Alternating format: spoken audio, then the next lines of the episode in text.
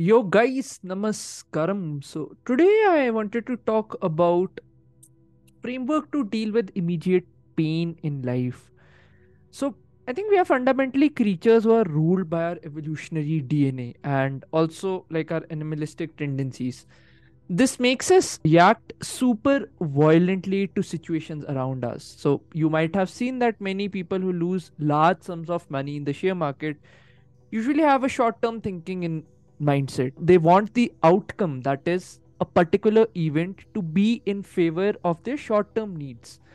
What they miss out is that such events, like such fortunes, where you make like you know large term fortunes are largely due to the impact of a large number of processes that have been functioning in the hindsight for decades so this is a superpower which can really help you to steer through compulsive shopping like people passing rude remarks that don't come out of love and a hell lot of other things which are pretty painful in the short term.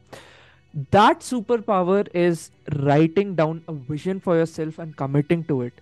So instead of begrudging your life by saying oh what can i do? Always see the value you have provided to other people and you would. Consider your own life as a company you need all sorts of people there. It should be the mindset that you should provide your customers the people who come to your daily life with the highest value. Whenever you have a problem you do consult a board of directors don't you?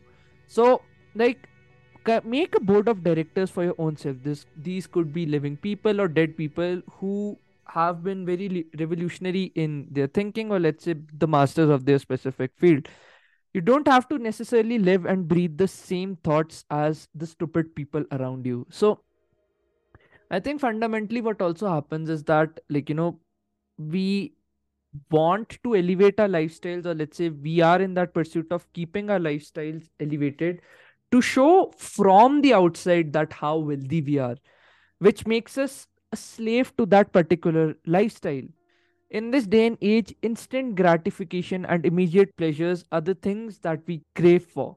I think replacing these two things with delayed gratification and delayed pleasure helps us to go miles apart to fulfill our potential. So I've always advocated the idea of having an internal locus of control instead of an external locus of control. This means that, like, you know, instead of giving other people power, the public, the power to comment on your being, you have the control in your own hands. So, how do you do that? Answer, of course, requires some work on your end, but trust me, like, this would be the most important thing that you would do for yourself. So, like, to write down a vision per se like head out to any online tool that lets you write. It could be google docs notion dropbox or whatever or maybe your own email for that matter. Maybe you can start by writing out in detail who you want to be. Like if that is something that is far too complicated try writing out an anti vision things that you despicably hate in your life and examples of real life people that you see around whom you don't want to become the problem is like when you observe them for some moments in your life you then move on completely forgetting them in the process. I think we want to make that uh, forgetting less often and see it very visually in front of our own eyes.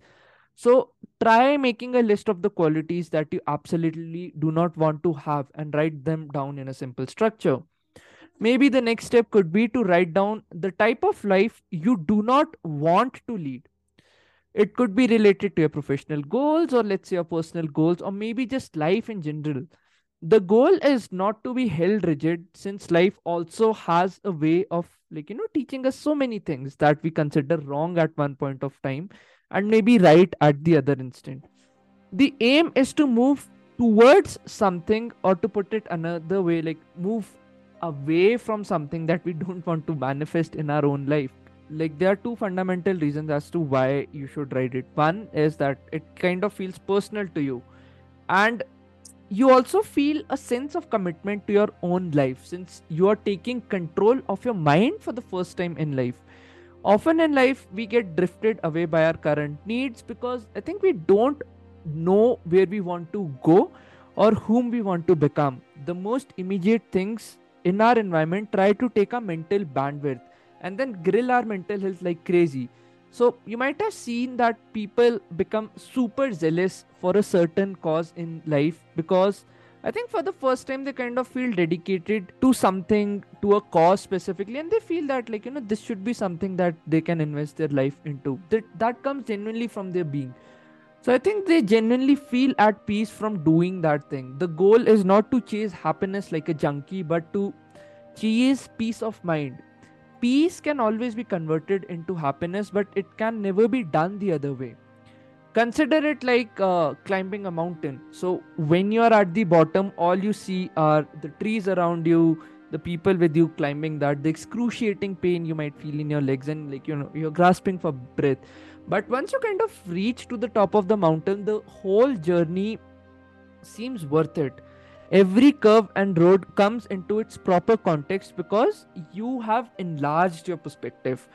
What pushes i think mountain climbers to climb is the view that they would get from the above and also the joy of having accomplished that challenge by keeping their long term goal instead of their short term pain. So consider your own vision as the top of the mountain. It would help you to not be impacted by the immediate environment because you would already have a guiding metric in your life let us say a higher purpose to which we want to dedicate our lives to, or maybe a filthy purpose from which we want to run away from. Of course, it's hard when we are young, but I think uh, the spirit should be just to simply explore the things that spark your curiosity.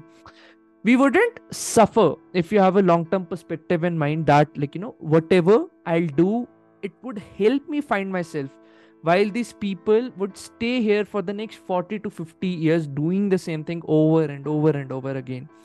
A thumb rule would be to avoid all those kinds of people in life who are just short sighted and feel comfortable with their redundant lives. We must not bash them but still not let them get closer to us.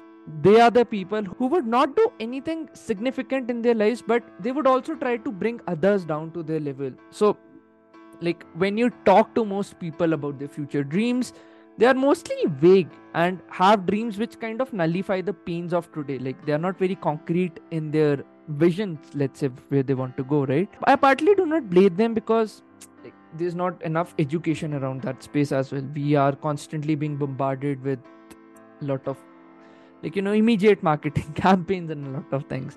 So we mostly think i think from a place only by being troubled in it by the present and make relevant actions without even deeply thinking about the consequences it would ensure because we haven't thought about the context.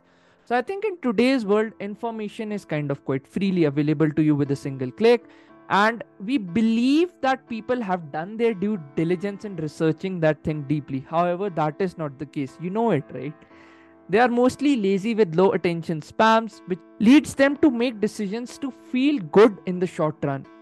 The aim is to think deeply about the negative consequences and ensure which pain you can suffer in the long term. Another thumb rule would be detaching yourself from useless corporate battles wherein you just want to win for the sake of your ego.